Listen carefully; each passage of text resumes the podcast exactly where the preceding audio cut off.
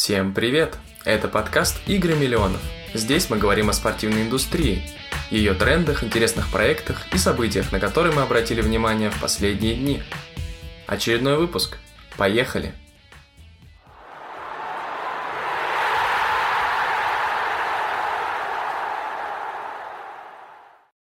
Ребята, всем привет! Подкаст «Игры миллионов» набирает обороты, и сегодня мы в привычном составе. Я Кирилл Любимов, Александр Макаров. Всем привет! И Александр Власов. Привет-привет! Решили обсудить, как нам показалось, достаточно интересную и достаточно актуальную тему. Мы не будем говорить, с чем она связана. В принципе, все могут погуглить, но можно сказать, что это одно из событий, связанное с российским спортом. Поэтому мы посчитали, что самое время обсудить именно эту тему. Она достаточно комплексная, она достаточно, даже можно сказать, вечная. Мы озаглавили ее таким образом: репутация в спорте, ее влияние на спортивную сферу. Я буду выступать неким модератором, который будет задавать вопросы и добавлять свои какие-то рассуждения, можно сказать, 5 копеек на те утверждения и те рассуждения, о которых будут говорить ребята.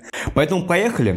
И давайте с первого вопроса начнем. Такой вопрос, на самом деле, как мне показалось, самое интересное, с чего можно было начать, это: а что вообще такое репутация? Вот на ваш взгляд, ребята, может быть, у вас есть какое-то собственное понимание этого слова, этимологии этого слова, происхождение этого слова. Наверное, надо рассматривать именно с точки зрения спорта, но давайте вот в такие дебри зайдем. Так, поехали. Смотрите, на самом деле, когда готовился к этому выпуску, я прочитал немало различных там определений: понятие репутация, понятие имидж, понятие там репутационных рисков и так далее, и так далее. И попытался для себя сформировать, возможно, какой-то микс из этих понятий, из этих определений. И понял, что во многом, это действительно заканчивается тем, что это восприятие человека, бренда, компании, спортсмена в нашем случае, да, или клуба, федерации, там, whatever, в глазах других людей или в глазах других участников там индустрии или сферы. На мой взгляд, репутацию на самом деле можно действительно очень там глубоко определить какими-то словами, но скорее мы понимаем, что это на неком эмоциональном уровне. Сейчас уже, конечно же, там, в бизнесе репутацию можно посчитать и вывести какую-то там цифру, можно посчитать какие-то риски, в том числе в деньгах. Но во многом это достаточно эфемерное, да, неосязаемое, нематериальное понятие. И там, например, Википедия или другие ресурсы говорят нам о том, что репутация – это главный нематериальный актив. С точки зрения конкретно спорта, я не думаю, что есть какое-то более адаптивное понятие, но я понимаю, что в спорте институт репутации зачастую более ярко выделен и обозначен, чем в иных других индустриях, потому что спорт — это про зрелище, спорт — это про entertainment, и действительно репутация того или иного бренда, репутация того или иного спортивного события или, в принципе, инфоповод, который затрагивает репутацию там какого-либо участника спортивной индустрии, он всегда передовой, он всегда под глазами там болельщиков, телекамер, журналистов и всей остальной индустрии, по сути. Вот, как-то так.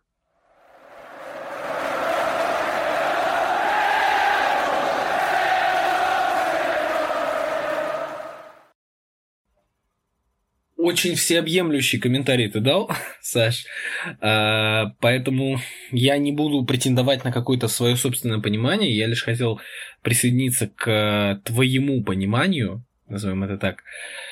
На мой взгляд, не совсем корректно, то есть с точки зрения бизнеса и с точки зрения маркетинга, я понимаю, почему ты так говоришь, но с точки зрения моего какого-то собственного экспириенса, я бы не хотел оценивать репутацию как вот некое... Ты говорил о том, что ее можно оценить каким-то определенным числом, то есть какой-то объективной истиной, назовем это так, посчитать в бизнесе. Потому что, на мой взгляд, все-таки репутация остается неким... Ты говоришь, ты, в общем-то, об том и говоришь, о том, что это субъективная история. Просто я хотел сделать акцент на том, что зачастую в современном мире с новыми различными взглядами, скажем так, общественными, те или иные события, высказывания и поступки публичных людей и особенно спортсменов могут быть расценены совершенно по-разному, и совершенно по-разному может складываться репутация у этого спортсмена.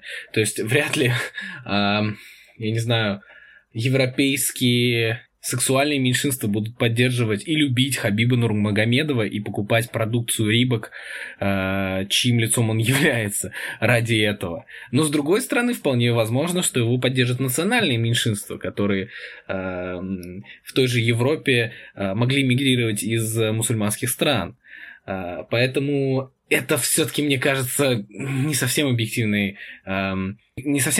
история. Именно такой она становится из-за того, что мир очень разнообразен, у всех разные точки зрения, все живут в разных культурах. И я понимаю, что крупные бренды пытаются угодить всем, но, на мой взгляд, какой-то объективной шкалы оценивания репутации на самом деле-то не существует. Смотри, я с тобой согласен, это очень верный поинт. Я тебе скажу так, я имел в виду, что репутация действительно неосязаемая штука, да? Но при этом репутацию можно описать ощущениями или какими-то показателями, да? Эти показатели нужны для принятия каких-либо бизнес-решений, да? Если мы говорим не про болельщиков, хотя они тоже делают принимают решения, которые там влияют на бизнес. То есть они после какого-либо, допустим, скандала со своим любимым клубом могут прийти на стадион или не прийти. Или прийти и, допустим, высказать что-то там с помощью каких-то там слов, а может быть, там, не знаю, вырвав кресло, начав их поджигай, да? Вот. И, соответственно, когда ты принимаешь то или иное решение, если ты бизнес, то тебе нужно основываться на каких-либо показателях. И именно к этому я говорю, что их можно свести там, в наше время к каким-либо цифрам, потому что действительно бизнесы должны принимать решения не эфемерными какими-то, да, структурами и интуицией и так далее. Помимо цифр, естественно, должно быть какое-то восприятие. Вот. Но в наше время-то, там, учитывая условно маркетинг, да, у нас есть понятие лояльность, хотя это тоже достаточно неосязаемая штука. У нас есть понятие бренд-хит и так далее. Есть понятие бренд-awareness, которое мы тоже можем посчитать в количестве реакций людей на те или иные инфоповоды. И так далее, и так далее. То есть, да, необходимо принимать решения, нужно основываться на чем-то, и для этого как раз какие-то модели, зачастую математические, созданы для того, чтобы это все посчитать. Вот. В качестве примера могу привести показатель Net Promoter Score, NPS. Я думаю, что каждый из нас сталкивался с ним, когда у нас спрашивали, как вы оцените наш товар по 10-бальной шкале, или насколько вероятно, вы порекомендуете нас своим друзьям. Вот это оценивается NPS. Вот. Это тоже про репутацию и про большие бизнес-решения, которые принимаются на основе данных расчетов. Вот. Последнее, что добавлю к этому блоку, что, естественно, это субъективная вещь. Одна компания может принять решение одно, второй бренд может принять абсолютно диаметрально противоположное. Как-то так. Парни, можно я задам один вопрос вам обоим? Давай. Как, по-вашему, соотносятся имидж и репутация? На самом деле, мне кажется, что это сходные понятия, и говорят они об одном и том же, потому что, прежде всего, это сложившаяся определенная штука, связанная именно с конкретной личностью. То есть и репутация, и имидж – это чаще всего то, как люди смотрят на тебя со стороны. То есть это некое, даже можно сказать, созерцание. То есть я хотел как раз уйти в эти дебри и обсудить этимологию некую этого слова, то есть например, то, что репутация происходит от такого латинского слова «репутацию», обдумывание созерцания. Мне кажется, созерцание – это очень неплохо олицетворяющее слово именно конкретную репутацию и имидж. То есть мы постоянно созерцаем кого-либо, какие-либо действия, в данном случае, например, на футбольном поле, на баскетбольной площадке, либо еще где-либо, связанные со спортом, и строим определенные выводы. И поэтому, на мой взгляд, и то, и другое – это слова-синонимы, и друг от друга мало чем отличаются, и исходят из одного и того же. Некого взгляда со стороны на тебя. Да, ты можешь сам создавать репутацию вокруг себя, но чаще всего эта репутация создается не тобой, а людьми вокруг тебя. Да, причем даже не обязательно теми, кто конкретно связан с тобой. Я когда тоже размышлял над этим вопросом, репутация, имидж, как вообще, это одно и то же или нет, я понял одну вещь, что для меня имидж — это скорее картинка, да, витрина, что называется, потому что, ну, в принципе, имидж с английского, да, это, ну, что-то визуальное. Репутация, как вот Кирилл только что сказал, это тоже созерцание, и это скорее проникновение сквозь эту картинку, сквозь эту витрину.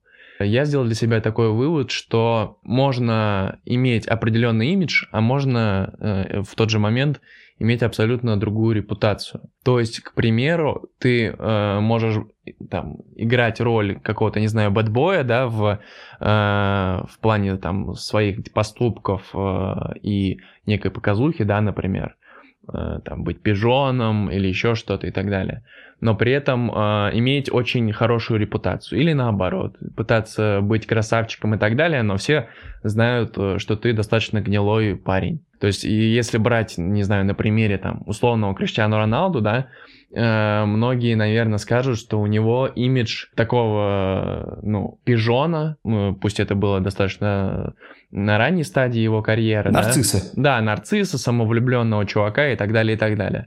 Но при этом, я думаю, что это такая первичная оценка, да.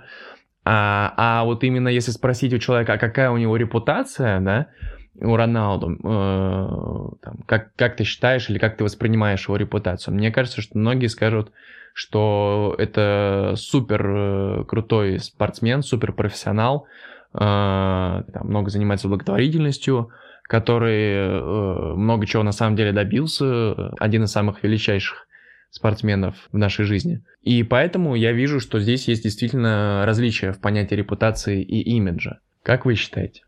Ну смотри, на мой взгляд, мне кажется, что репутация конкретно Роналду, она все-таки разная на поле и вне поля. То есть на поле это суперпрофессионал, это трудоголик, это человек, который сделал себя сам, а вне поля это совершенно другой человек. Это, вот, кстати, очень частое явление для спорта, когда та картинка, которую ты видишь во время футбольной, баскетбольной, хоккейной трансляции, она не соответствует имиджу именно личностному вне этого поля. То есть человек может быть офигенным спортсменом, но быть офигенно каким плохим человеком за пределами этого поля. Согласен с тобой. На самом деле, мне кажется, что это настолько взаимопроникающие, несмотря ни на что, штуки, да?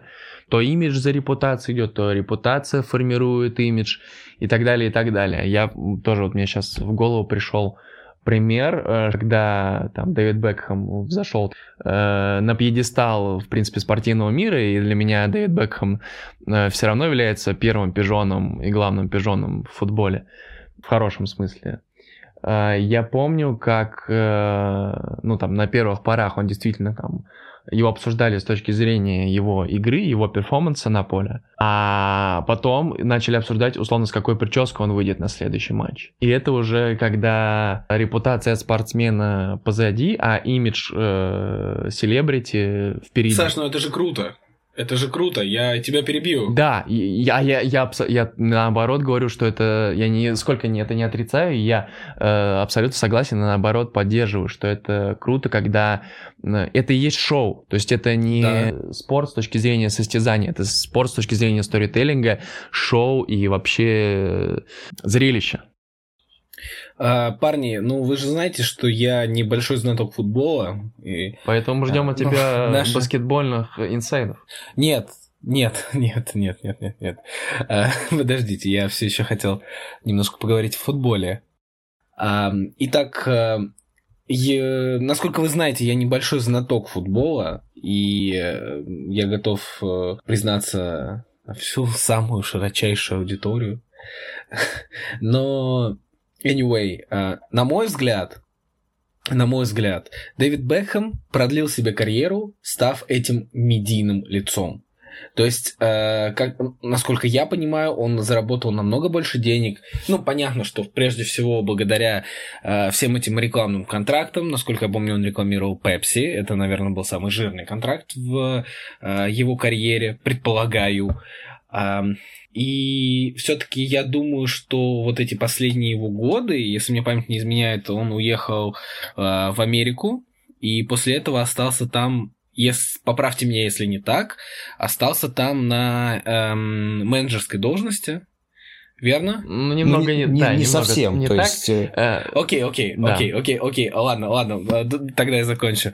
И мне кажется, что все-таки хороший ли он был игрок? Да, он был хороший игрок, но хороших игроков очень много.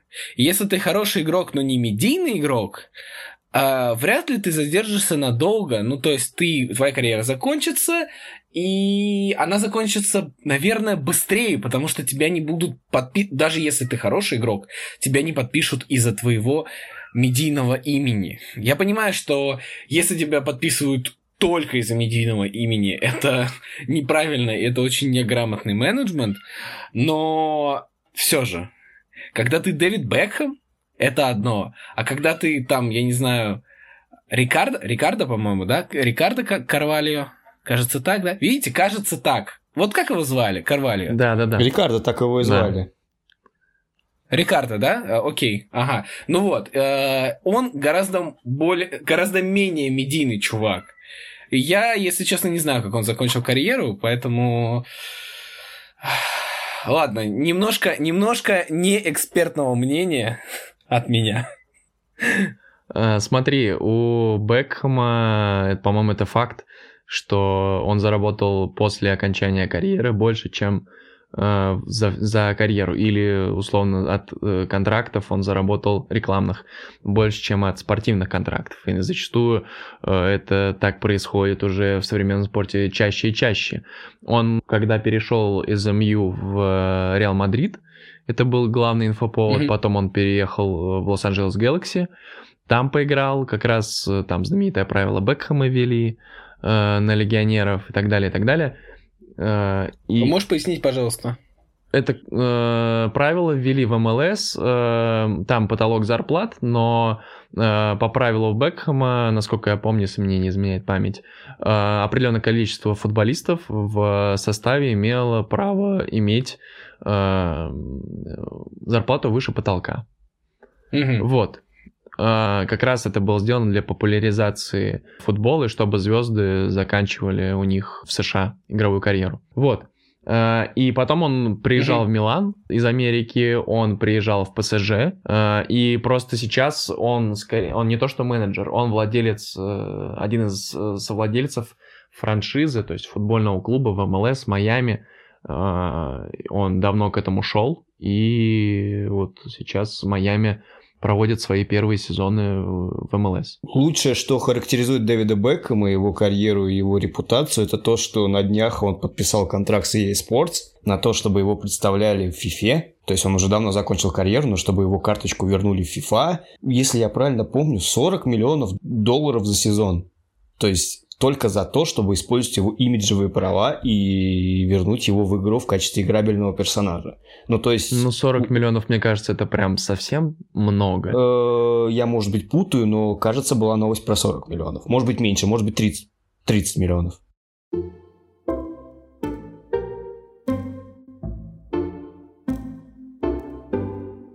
Британское издание Mirror раскрывает финансовую сторону вопроса. Изначально канадцы предлагали англичанину 30 миллионов фунтов за 3 года, но Дэвиду удалось выбить более жирный контракт – аж целых 40 миллионов фунтов за 3 сезона. Для сравнения, его 5-летний договор с Лос-Анджелес Гэлакси принес звезде 25 миллионов фунтов.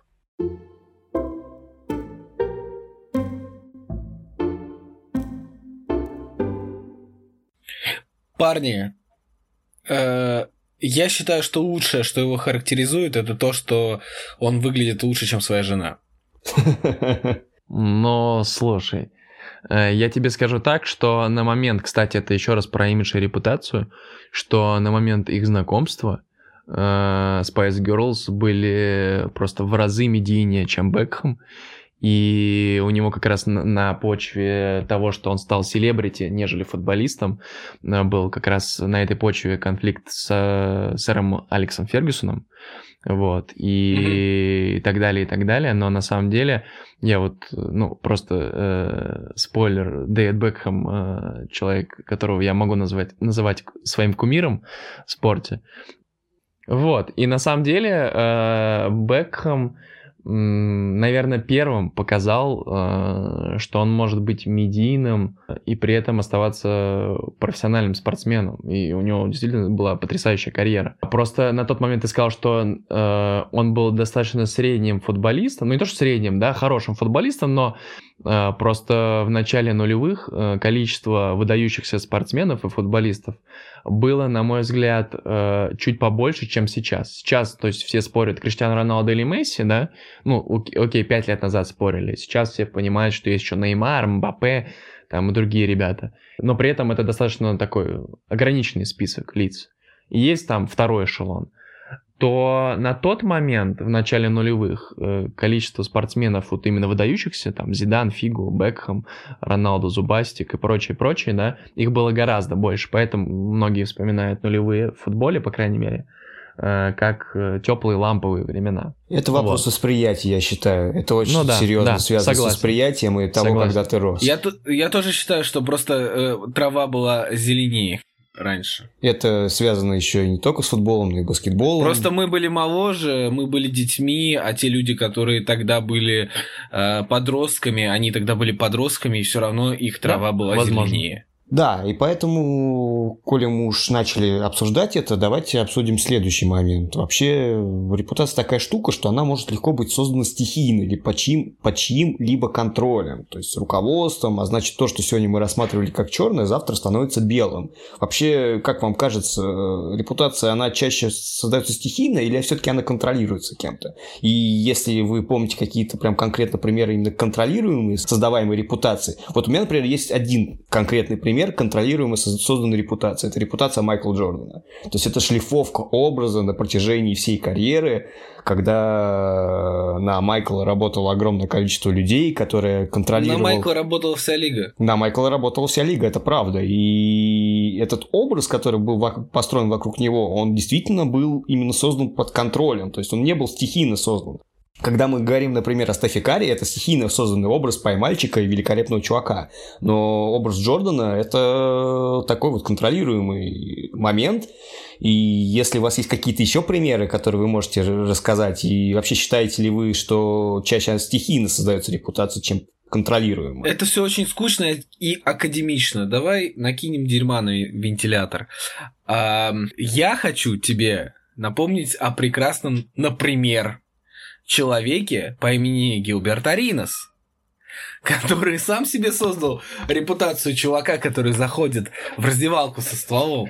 Понимаешь? Я думаю, что есть такие действительно люди, как Майкл Джордан, Леброн Джеймс. Это тот самый момент, когда мы спорим, кто более великий. И я надеюсь, что мы устроим здесь бичфайт. Но anyway... Есть такие чуваки, которым выстраивают эту карьеру, растят их как больших суперзвезд, даже молодых пацанов тоже как-то пытаются вырастить как суперзвезд, как франчайз игроков. Если мы говорим сейчас про баскетбол, да, но мне все-таки это как немножко ближе. А есть такие чуваки, которые вот прям реально лучше. Но они естественно в своем образе. Абсолютно, они естественно в своем образе. Как правило, конечно, заканчивают они не очень. Давайте посмотрим на Девонта Уэста, да, который бомжует на улицах. Ну, сейчас уже вроде как нет. Ему помог Марк Кьюбан, да? Кажется, Марк Кьюбан ему помог. Да, ему там вся лига практически скидывалась на лечение. И это не шутка. Вот, поэтому бывают разные варианты, бывают разные прецеденты, бывают разные абсолютно игроки. Но все-таки давайте так, отметим, что репутацию делают, на мой взгляд, всего 2 типов игроков. Это когда ты понимаешь, что это реально большая звезда и, скорее всего, великий игрок, которым, например, в прошлом году называли Зиона, но я не уверен, например. Забавно будет переслушивать этот подкаст через много лет, если Зион действительно стрельнет.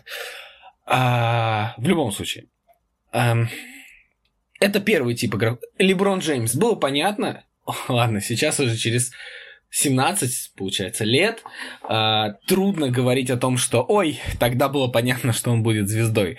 Но все равно есть игроки, которые действительно сильно выделяются среди своих сверстников. И понятно, что это будущая звезда и будущий франчайз. И изначально этих игроков идут, но таких игроков не так много. И даже тот же самый Коби Брайант не был таким игроком. Он не был таким игроком, он стал таким игроком, потому что он сам себя сделал. Но такие игроки все-таки есть, они появляются... Иногда они, да, действительно оказываются бастами. Но с Коби, что интересно, очень такая история была. Мы все помним, как в 2003 году его обвинили в изнасиловании в Колорадо. Эта история шла с ним... Забегаешь вперед. Ну, все-таки... Забегаешь вперед. Мы можем обсудить эту тему в формате этого выпуска, но мне бы все-таки хотелось закончить про второй тип. Второй тип – это игроки, которые потенциально франчайз, но... Это какой-то небольшой рынок, это какая-то локальная звезда, будь то, я не знаю, Брэдли Билл в Вашингтоне, будь то Карл Энтони Таунс в Миннесоте, спасибо, в Миннесоте, Рассел Уэстбрук в Оклахомовке. Дополнительно я хотел отметить, что зачастую негативная репутация, репутация со знаком минус, она может даже... помочь в популяризации. И популяризации не с плохой точки зрения. Окей, если ты бандит, скандалист, у тебя плохой характер, все об этом знают. Да, действительно, ты проблема. И ты мерзкий человек, и люди не любят с тобой общаться, и так далее. Ты не являешься образцом подражания для детей. Бывает такой вариант. А бывает, когда ты не святой, у тебя есть свои грехи, но при этом у тебя такие же грехи, как и у других людей, и люди даже симпатизируют тебе. Взять того же Джеймса Хардена и его любовь к стрип-клубам. Все же мы знаем, да, что чем лучше стрип-клубы в городе, в котором играет Джеймс Харден, тем хуже он играет, потому что тем лучше он отдыхает. Собственно... Парадокс, да? Все мы знаем, что Джеймс Харден бабник и вообще не очень хороший человек, но при этом не принц на белом коне, давайте так. Но, несмотря на это, у него есть поклонники, он суперзвезда. Наверное, все-таки суперзвезда, созданная чуть-чуть искусственно. Да, у него есть талант, но все же. Я не могу его отнести к первой категории. Вот. К первой категории, наверное, с натяжкой можно... отнести Коби, которого мы уже упоминали, но никто не делал ставку на Коби. Разница только в этом. То есть, если с Леброном было все понятно с самого начала, с Коби была другая история. Он был маньяком. Этот выпуск не о Коби. Я думаю, что мы, в принципе, могли бы посвятить полуторачасовой выпуск только для Коби. Но Кирилл, кстати, вспомнил хорошую историю, и вот здесь я бы после вот этого своего монолога хотел бы к ней вернуться. Это история, которая чуть не разрушила брак Коби и Ванессы, могла стоить ему карьеры, но все сложилось так, как должно было сложиться, и слава богу, этот человек выкрутился, ну, сейчас звучит так, как будто я его осуждаю, в общем-то... Не то, что я его хвалю, назовем это так. Естественно, меня там не было, и я точно не суд, но в любом случае из-за этой карьеры, а сейчас мы знаем, что в любом случае из-за этой сложившейся ситуации, а сейчас это особо острый вопрос, когда из-за какого-то там поста в Инстаграме о том, что кто-то когда-то кого-то домогался, может разрушиться репутация этого человека, даже если этого не было на самом деле. И, к счастью, что в тот момент это было не так сильно развито, я не знаю, не так сильно были развиты социальные сети и так далее. И, к счастью, мы получили того Коби, который ферил в своем прайме. Поэтому более подробно остановиться на этом вопросе я предлагаю Кириллу, раз уж он сам вспомнил эту историю, и передать ему слово. к концу карьеры Коби. На Коби начали смотреть уже немножко иначе, тем не менее репутация, ну не то чтобы насильника, не то чтобы того, кто надругается над женщиной, она осталась все равно так или иначе. То есть, если мы проследим по соцсетям, то легко обратим внимание на тот факт, что вокруг постов Коби были такие слова, как насильник, как тот, кто не любит женщин. То есть, вот это вот клеймо определенное, да, здесь Александр по полной программе прав. По тому факту, что ему очень сильно не повезло, точнее, наоборот, очень сильно повезло жить, оказаться в этой ситуации не в эпоху соцсетей. То есть интернет это был в зачаточном состоянии, и если бы это произошло в 2020 году, с тем развитием соцсетей, которые есть сейчас, я не знаю, как бы он смог бы выкрутиться. Но Кирилл, одно дополнение, можно? Вот прям да. Одно маленькое, очень быстрое дополнение. Даже после его смерти люди говорили, не скорбите по нему, потому что он насильник. Да. И вот это вот уже она репутация край. В классическом виде. При этом у Коби была практически безупречная репутация по всем остальным фронтам. Ну да, не считая некоторых поведений на площадке. Тем не менее, мы затронули, как мне кажется, интересную тему. Эта тема связана с социальными сетями и влияние их на современный спорт и с точки зрения выстроения репутации, выстроения имиджа, о котором мы уже говорили в начале выпуска. То есть мир настолько сильно изменился за все это время, что сейчас с определяющим вектором, фактором вообще развития репутации, развития имиджа является именно соцсеть и то, как спортсмен или его агентство, или его представитель продвигает себя в соцсетях. И соцсети как благо, так и опасность, потому что в современном мире мы знаем, как неаккуратное сообщение, неаккуратный твит, неаккуратно скинутая фотография не тому человеку приводит к тому, что, по сути, может быть уничтожена не только репутация какого-то конкретного спортсмена, ну и репутация лиги. Мы помним, что случилось с Дэрилом Моури и NBA после того, как он твитнул поддержку китайских уйгуров. Мы помним, что случилось с Месутом Озилом, который твитнул такой же твит поддержки. Очевидно, потому что он мусульманин, он поддерживает мусульман по всему миру. И что с ним случилось после этого? Мы помним огромное количество таких ситуаций не только в спорте, но и в целом в социальной сфере, в кино, в музыке, когда откапывали твиты десятилетней давности, противоречивые, которые не имели никакого отношения к сегодняшнему дню, и карьера при этом человека могла разрушиться просто вот реально в одночасье. Как вы считаете, насколько сильно сегодня именно вот соцсети влияют на построение имиджа, репутации определенных спортсменов, определенных лиг, определенных событий, я бы даже так сказал? Как вы считаете? И вот на этой как раз фразе хочу ворваться я. По поводу баскета очень классный анализ различных ситуаций, различных персоналей. Парни, круто. По поводу Джордана, да, вы сказали о том, что когда ты такая звезда, да, и тебя поддерживает с точки зрения твоей репутации лига, не с точки зрения там твоего мнения, а с точки зрения того, что лига работает на Джордана, но как бы и Джордан, надо, мягко говоря, признать, работает на лигу и вообще популяризацию баскетбола. И при этом человек абсолютно не стремился там выглядеть прилизанным или нанять себе там, не то что имиджмейкера, как это раньше называлось, а как сейчас называется там человек по антикризисному пиар там, или так далее, да? Человек уходил из спорта, у человека были огромные скандалы, связанные там со ставками, с картами и прочее. Человек был жесток в высказываниях, человек признавал, ну, впоследствии и во время, насколько я понимаю, своей карьеры, что там, если кто-то попытается его задеть там каким-то высказыванием, то он его уничтожал на площадке, да, и это действительно так. Поэтому я скажу, что, на мой взгляд, человек, который не погружен в баскетбол настолько, насколько вы, Джордан, мне кажется, не стремился там соответствовать чему-то. И это как раз делает ему честь в этом плане.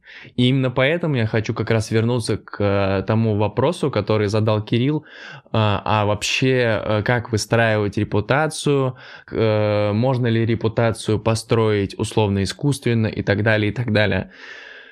И как раз мое мнение, что репутацию нельзя отмотать назад и так далее. То, что все, что бы ты ни делал, все складывается в эту копилку. Как хорошее, так и плохое ты не сможешь вынуть оттуда. И это как раз подчеркивает ваш поинт по поводу Коби. Это подчеркивает, в принципе, мне, как мне кажется, любой там, скандал или, наоборот, любой позитивный момент, потому что это уже не вернешь, и это случилось, и это упало либо в плюс, либо в минус. Это как карма, мне кажется. Репутация – это действительно карма, на которую ты можешь повлиять там, позитивными поступками, но которая абсолютно в 100% случаев упадет тебе в минус, если ты сделал что-то не то.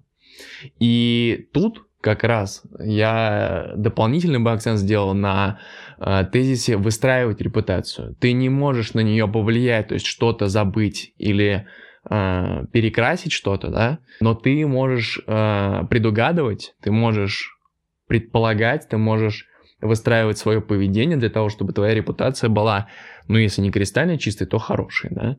Либо, если ты попал в какой-то скандал, у тебя есть те или иные возможности для того, чтобы демонстрировать, по крайней мере, да, ту или иную линию поведения, которая будет направлена на улучшение твоего позитивного восприятия там, в глазах общественности, болельщиков и так далее, и так далее.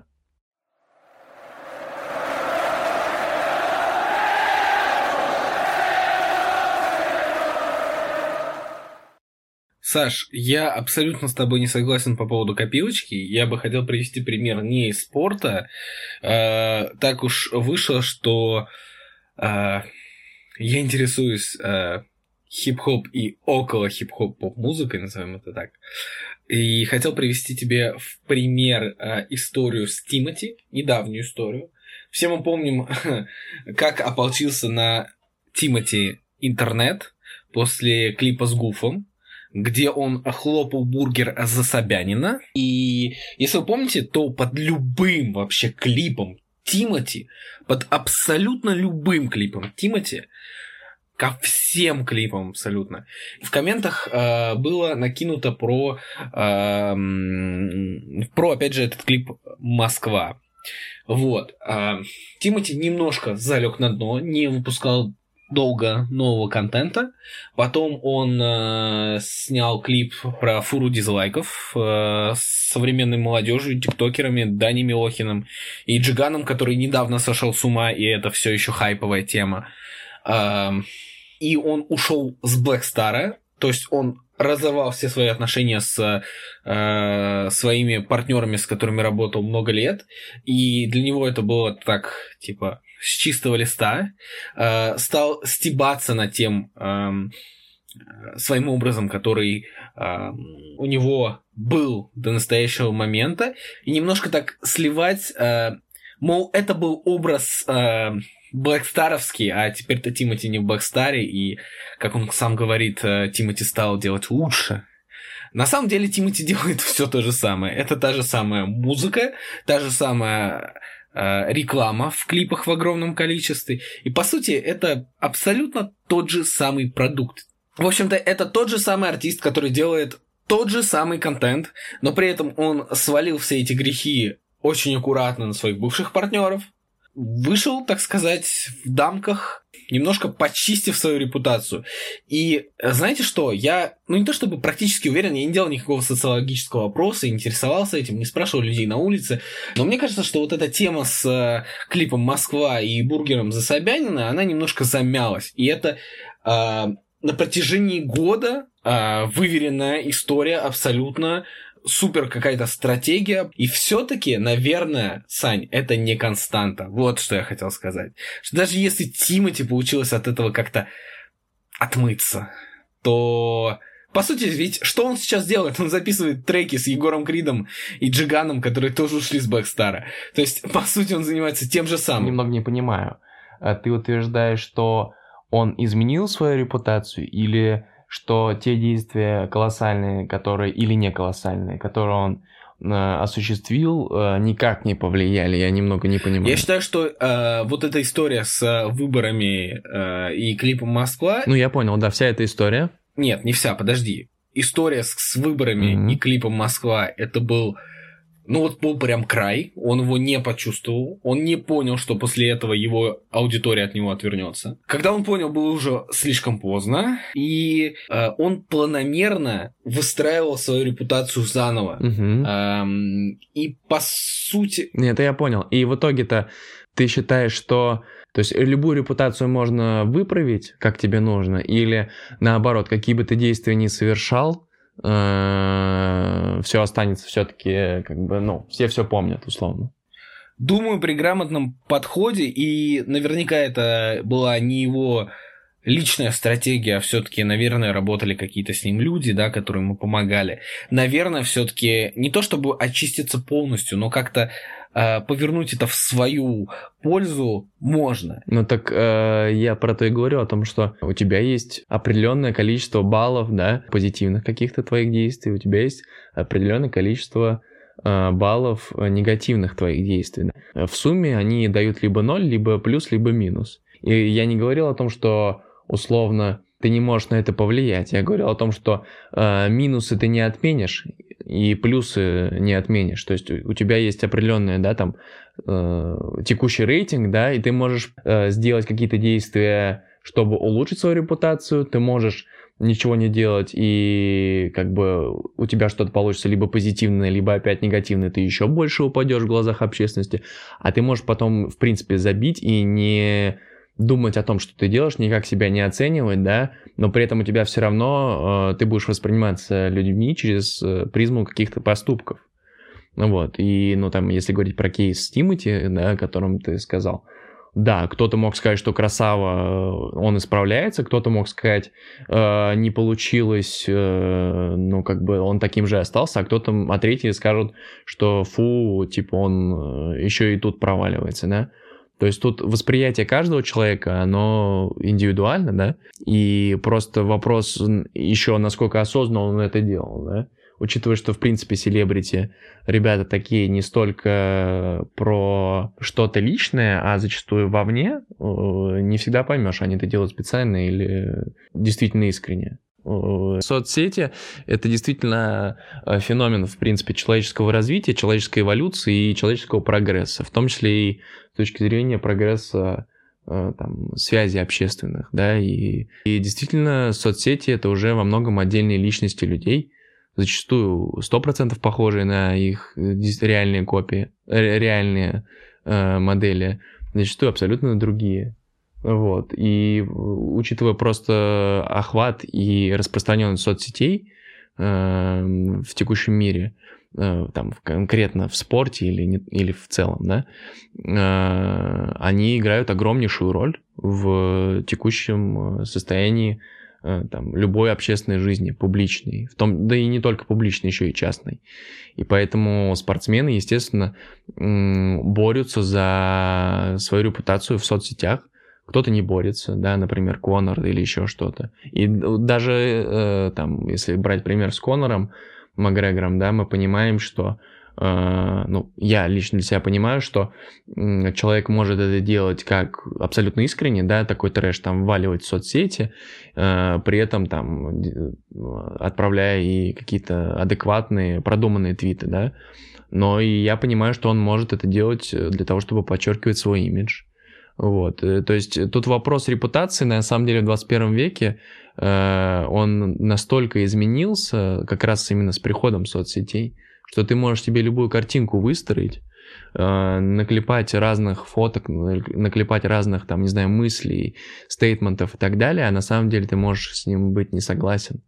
И как раз во многом, почему мы еще эту тему выбрали, на мой взгляд, институт репутации в 21 веке переживает очень большой кризис.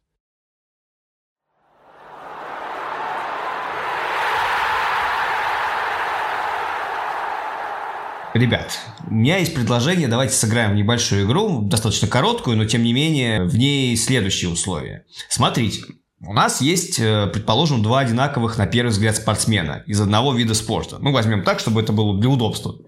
Один является социальным активистом, ратует за равноправие, не позволяет себе провокационных постов, то есть он идеально чистый, за все хорошее и так далее. Но он совершенно не интересен как личность. Есть такие спортсмены, которые везде, как затычка, в бочке, но при этом как личность они совершенно неинтересны, у них нет никакого персоналити так называемого, и вообще, ну, скучные ребята, есть такое. Но он не настоящий человек в каком-то смысле. А другой обладает невероятной харизмой, как Конор, например. Но при этом дебошир, пьяница, алкоголик, пишет все подряд в Инстаграме, что думает. И вот вы, например, хотите работать в качестве представителя бренда с каким-то из этих спортсменов. Кого вы выберете? Идеального или не идеального спортсмена? Смотря представитель чего я являюсь. Я представитель клуба, в котором этот спортсмен потенциально может сыграть. И я согласовываю его трансфер. Я представитель бренда, с которым, по идее, я могу... спонсорский контракт с этим спортсменом я могу подписать потенциально. Ну смотри, в принципе, у любого бренда есть, там, и по своему опыту скажу, и в целом, я думаю, что ни для кого не секрет, у любого человека, который подписывает контракт с каким-либо брендом, естественно, важная часть контракта – это репутационные какие-то моменты, репутационные риски и ответственность. Естественно, там на базовом уровне, в зависимости от той или иной компании, в зависимости от того или иного бренда, спортсмена и вообще, как этот бренд хочет использовать этого спортсмена там, в своих каких-то рекламных кампаниях, выстраивается стратегия юридического оформления каких-либо действий спортсмена, связанных с его репутацией и потенциальным риском репутации бренда при каких-то несоответствующих там, морали и тому подобному действий спортсмена. Естественно, за это там, предусматриваются штрафы, это стандартная история. Не секрет, что там в регламентах лиг, там недавно читал как раз регламент единой лиги ВТБ, который во многом состоит из штрафов действительно за кучу разных вещей, в том числе за репутацию. Не только за то, что там площадку предоставили за определенное количество минут командам, но и за высказывание в адрес там, судейского корпуса, например, как это есть в российской премьер-лиге, да? Что тоже спорная достаточно штука. Я открою тебе секрет, в Суперлиге баскетбольной тоже. Не, ну это везде такой есть. Я про это говорю, то, что действительно все участники спортивной индустрии, которые дорожат своей репутацией, уже для них это действительно must, что они это юридически закрепляют. И как раз... Мне просто тронуло, что ты ознакомился сначала с регламентом лиги, а не с регламентом Общероссийской общественной федерации. Ну, работа такая. Вот. И выбирая между спортсменом, допустим, если я бренд, естественно, я буду смотреть на его репутацию. Я смотрю не только на его количество подписчиков, не только на его спортивный результат, а спортивный результат все-таки приходит. А зачастую, кстати, и нет уже. Не всегда чемпионы получают спонсорские контракты. Исключительно, естественно. Вот. Естественно, я смотрю на его репутацию и просчитываю риски. И если выбирать между двумя там, примерами, которые ты назвал, Кирилл, я буду просто понимать, что у одного человека одни репутационные риски, потому что он, пусть не влияет на одну аудиторию, условно, традиционно настроенную, то он влияет на другую, на какие-то, не знаю, меньшинства, на какие-то особые группы населения, на определенную аудиторию болельщиков этого спортсмена, на определенную аудиторию моего бренда, да, целевую, и так далее, насколько он вообще релевантен. С другой стороны, более провокационный спортсмен имеет когда больше инфоповодов, когда меньше, когда больше позитивных, когда меньше позитивных и больше негативных, и так далее, и так далее. Поэтому как-то тебе дать уникальную, да, формулу я не могу. Но, естественно, репутация – это один из первых моментов, на который смотрит любой бренд и обязан смотреть и просчитывать абсолютно все репутационные риски, которых избежать, естественно, невозможно, но их можно либо предупредить, либо выстроить определенные барьеры к их наступлению. Саня, твое мнение? Слушай, ну, я люблю сложные кейсы, и я люблю... вызовы, назовем это так. Поэтому... Мы же живем в мире акционизма. Все люди любят резонанс. Слушай, я думаю, что... ну, не то чтобы я выбрал однозначно этот вариант, но мне более интересно было бы работать с каким-то одиозным чуваком, с харизмой, может быть, с не совсем чистой репутацией, но вызывающей эмоции. То есть его либо любят, либо ненавидят.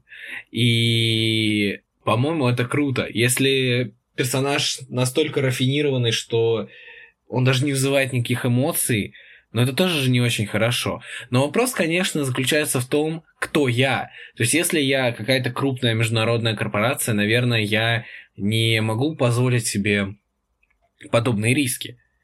И, наверное, для меня... Да, к тебе просто придет твой руководитель, например, и скажет, что... Или директор на защите презентации скажет, что... Я, конечно, понимаю, что он крутой, красивый, провокационный, яркий и... Все такое?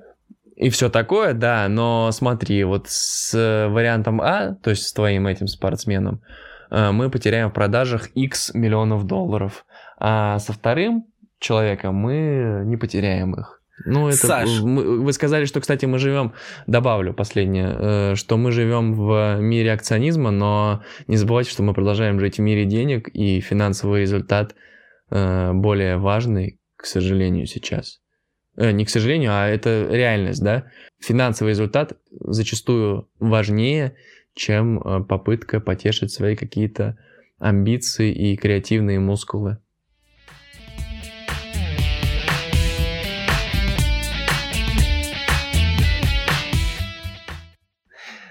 Guys, у меня есть к вам интересная, не то что игра, но интересный Guess Who. Не так давно исследовательский холдинг Ромир опубликовал топ-10 осенний спортсменов, которые пользуются наибольшим доверием среди россиян. Если хотите, давайте мы сможем угадать их. Да? Кто Можно представляет... Я? Да, давай. Там 10 человек, и там... Ну, это, в принципе, российские спортсмены. Да? Окей. Кого бы ты угадал? Давай, мне будет интересно, потому что у меня все-таки интересы достаточно узкие, давай будем честны. Я думаю, что вы все-таки более подкованы в неких персоналиях, поэтому будет интересно. Итак, там точно есть Алина Загитова. Да, правильно, есть первый человек. И у меня есть подозрение, что Евгения Медведева там тоже есть. Нет, но там есть другая представительница фигурного катания. Ага, ну тогда это другая представительница фигурного... Ой, как сложно. Окей, ладно, с Алиной мы попали. Как называется Кирилл, как рейтинг? Ты думаешь? Можно еще раз? Подожди, можно я постреляю пока? Потому что я думаю, что Кирилл добьет их до конца. Можно я пока постреляю, сколько у меня получится? Как правильно называется рейтинг? Рейтинг спортсменов, которые пользуются наибольшим доверием среди россиян, которые провела исследовательская компания «Ромир».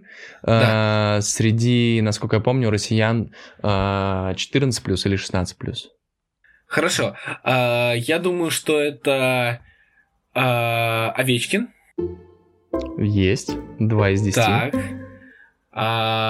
Я думаю, что все-таки это Дзюба. Есть. Это было до того, как произошел с ним скандал. 3 из 10. Я думаю, что это Мария Шарапова, возможно. 4 из 10. Пока без промахов. Нет, я промахнулся с Евгением Медведевым. Ну есть 1 промах, 4 из 10. Это здорово. Насчет биатлона. Я забыл имя этого спортсмена, но мы его часто обсуждаем. И, мне кажется, обсуждали даже сегодня. Кажется, фамилия у него начинается на К, Кирилл. Минута штрафа, как говорят в биатлоне. Возможно, ты про Логинова говоришь? Нет, мне кажется, что это не он. Или про Антона Шипулина? Нет, Шипулин закончил карьеру. Я думаю, нет, не он. Да, и он выпал из этого рейтинга по сравнению с летней версией. Есть ли там биатлонисты? Давай так. Нет, там биатлонистов нет, и я тебе скажу, что не только спортом единым, потому что из оставшихся 6 человек 4 человека уже не выступают. Ну, они все спортсмены, но закончили карьеру. Да. Угу. Некоторые очень давно.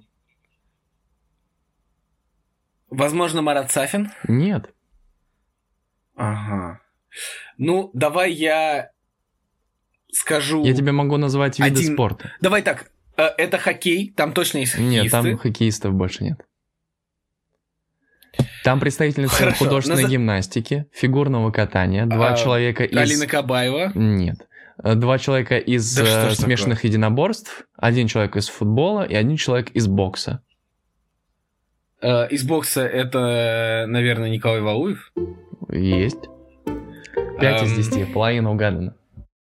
И давай вот последнего, и Кирилл приступит. Давай. Это угадайки. До бокса что было?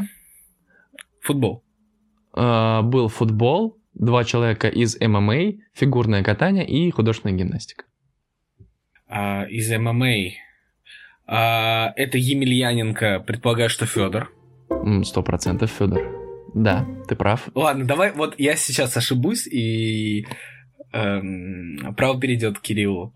Я, конечно, очень сомневаюсь, там должен быть второй человек, и вряд ли это Александр Емельяненко. Все-таки у него репутация не очень...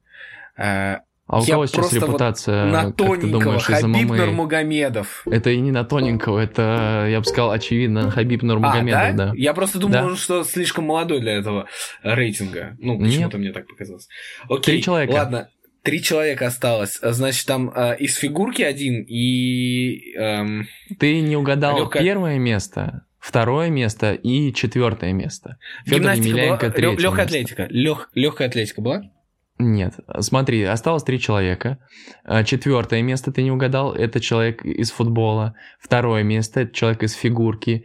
И лидер этого рейтинга из художественной гимнастики. Ага. Давай, это будет Игорь Акинфеев. Думаю, вообще...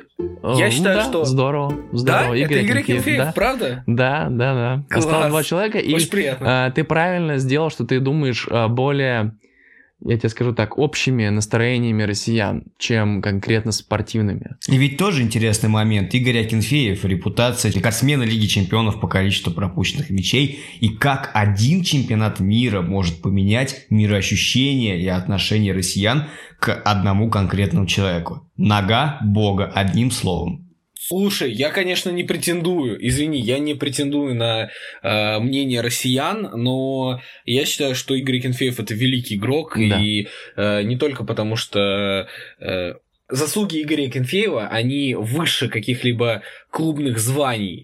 Человек, который, если я не ошибаюсь, с 2004 года стоит в воротах ЦСКА, с 17 лет, с 3-го даже.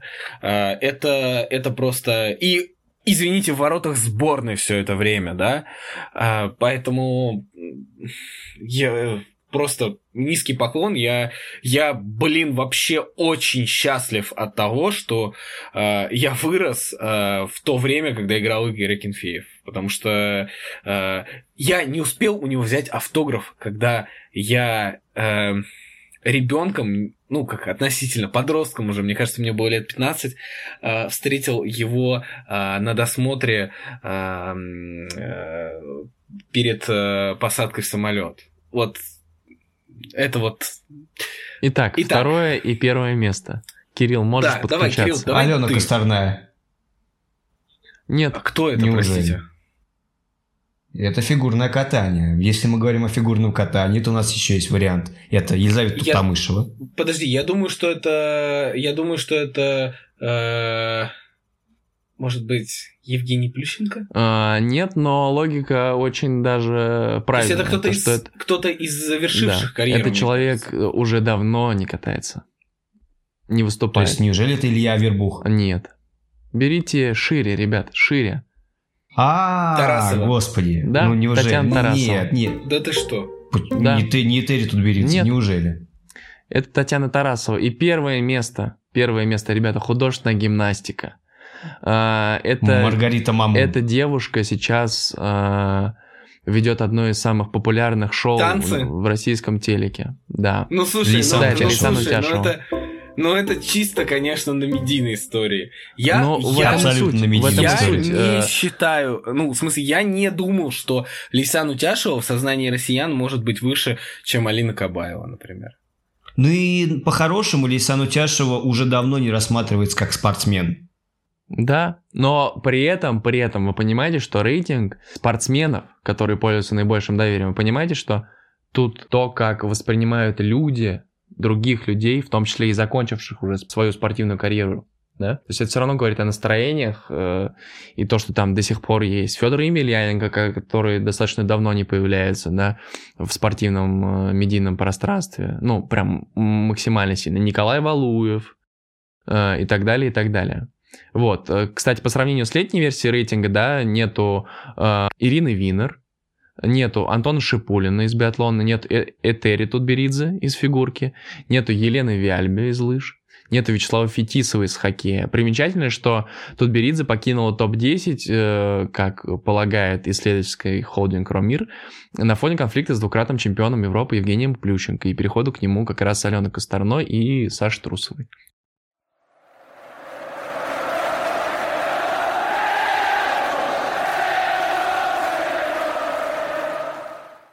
Вот. И такой last point. Я недавно нашел тоже рейтинг спортсменов, который был составлен великим медиа, да, огромным ESPN, американским. И это рейтинг самых известных спортсменов в мире по состоянию на 2016 год. Но я думаю, что вряд ли он как-то изменился с точки зрения новых людей. Там, естественно, добавились какие-то новые звездочки, но, в принципе, это действительно самые известные атлеты сейчас. Их 100, но я зачитаю, там, условно, первые там, 15. Криштиану Роналду, Леброн Джеймс, Лионель Месси, Неймар, Роджер Федерер, Кевин Дюрант, Тайгер Вудс, гольфист, Вират Хохли, это игрок в крикет, один из самых знаменитых, ну, по сути, самый знаменитый, Хамис Родригес, футболист, Рафаэль Надаль, Коби Брайант, Гаррет Бейл, Фил Миккельсон из гольфа, Махедра Сик Дони из крикета, Усейн Болт, Новак Джокович, Уэйн Руни, Шарапов, Озил, Ибрагимович, Суарес и так далее, и так далее. А теперь скажите мне, ребят, кто из них хоть раз не попадался в какой-то крупный скандал? Я специально даже погуглил там Хамиса, я погуглил ребят из крикета, я погуглил Роджера Федерера, который, по сути, ну вот я не вспомнил сразу, какие с ним были какие-то репутационные скандалы, да, и так далее, и так далее. И, по сути, ну... Давай, скажи за баскетбол. Просто я к чему?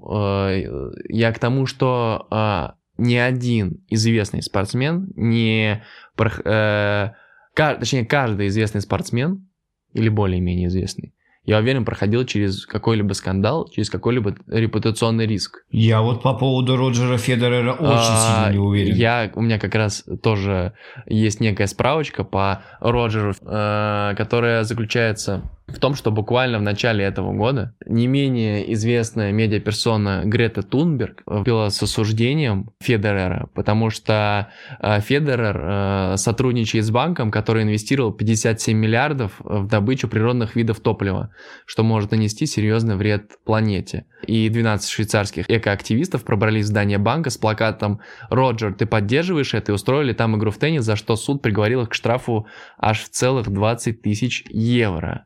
Вот, был хэштег в социальных сетях «Roger Wake Up Now», и, напомню, как бы его поддержала человек года по версии Time 2019 года, Грета Тунберг. Давай я скажу тебе за баскетбол. Во-первых, для меня удивительно, что Кевин Дюрант выше, чем Коби Брайант. Да, в 2016 году Коби Брайант еще был жив, но все равно... Это как-то странно, с учетом того, что в этом году он заканчивал карьеру. На мой взгляд, Кевин Дюрант никогда не был выше Коби. И, в принципе, с точки зрения медийности, ну, не знаю. В принципе, знаешь, я плюс-минус с тобой согласен. Кевин Дюрант, насколько я помню, был замешан в скандале с фейковыми аккаунтами в Твиттере, и до сих пор есть огромное количество мемов на эту тему. Про Коби мы уже рассказали, и даже Леброн Джеймс, который максимально скрупулезно следит за своей репутацией, даже сам великий Леброн Джеймс был замечен в скандалах, связанных с подкупом молодых игроков. Не помню, какая компания подозревалась в подкупе Леброна, когда он был школьником. Ну, давай начнем. Давай с более простого. Во-первых, Леброн, у него есть репутация человека, который сбегает от неприятностей. Это первое. То есть человек, который побеждает, только объединяясь со звездами. Ну, я говорю про репутацию, не говорю, что я так считаю. Это первое. А вторая очевидная репутация – это в этот год, это Black Lives Matter и его поведение на фоне попыток лиги сохранить этот сезон. То есть лига сделала все, чтобы сохранить этот сезон, но она была настолько близка тому, чтобы этот сезон потерять, только потому, что Леброн так захотел.